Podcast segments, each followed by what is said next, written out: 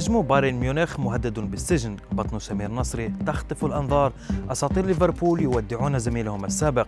إليكم أبرز أخبار الرياضة في الساعات الأربع والعشرين الماضية في دقيقتين على العربية بودكاست.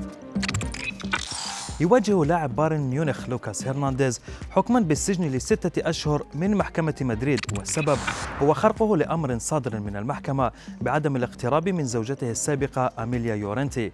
وكان هرنانديز قد أدين بارتكابه جريمة العنف المنزلي عام 2017 كما طلبت المحكمة من لوكاس أن يختار المدينة التي سيقضي فيها فترة سجنه.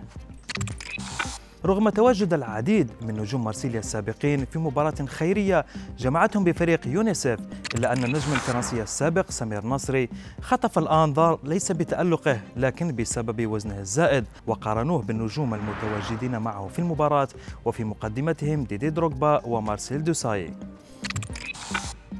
في قرار وصفه البعض بالغريب قررت أندية الدوري الإنجليزي إعادة اللاعبين الذين شاركوا في تصفية كأس العالم لأمريكا الجنوبية في طائرة خاصة واحدة. وقالت أندية مانشستر يونايتد مانشستر سيتي تشيلسي وليفربول أنها تشاركت في تأجير طائرة خاصة لإعادة تسعة لاعبين. وستتنقل الطائرة بين عدد من الدول اللاتينية التي سيسافر منها اللاعبون قبل إعادتهم إلى إنجلترا. وفي إنجلترا أيضا تجمع أساطير وجماهير نادي ليفربول اليوم أمام مقر النادي لتوديع النجم السابق روجر هانت الذي توفي عن عمر ناهز الثالثة والثمانين بعد صراع طويل مع المرض. وتقدم الأسطورة جيمي تاربوك النجوم السابقين في الجنازة على غرار إيان راش روي إيفانز وكيفن كيغان.